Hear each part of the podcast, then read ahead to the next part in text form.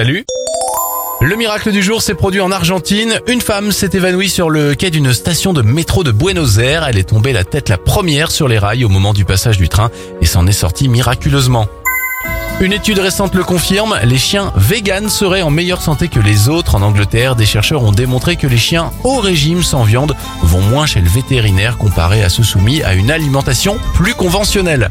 Enfin, bonne nouvelle pour les fans de Céline Dion, c'est officiel, le film It's All Coming Back to Me, la comédie romantique centrée autour des tubes de la chanteuse, sortira le 10 février 2023.